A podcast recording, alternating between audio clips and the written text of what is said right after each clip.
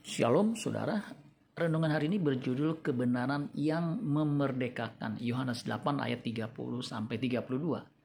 Setelah Yesus mengatakan semuanya itu, banyak orang percaya kepadanya. Maka katanya kepada orang-orang Yahudi yang percaya kepadanya, "Jikalau kamu tetap dalam firman-Ku, kamu benar-benar adalah muridku, dan kamu akan mengetahui kebenaran, dan kebenaran itu akan memerdekakan kamu." Kristus dengan tegas mengatakan orang percaya harus tinggal di dalam firman-Nya supaya mengetahui kebenaran. Karena kebenaran itu yang akan memerdekakannya dari belenggu dosa dan kelaliman. Murid Kristus sejati harus tinggal dalam firman. Untuk bisa menjadi murid Kristus sejati, ia harus melepaskan diri dari keterikatan akan hartanya. Lukas 14 ayat 33, demikian pula lah tiap-tiap orang di antara kamu yang tidak melepaskan dirinya dari segala miliknya tidak dapat menjadi muridku.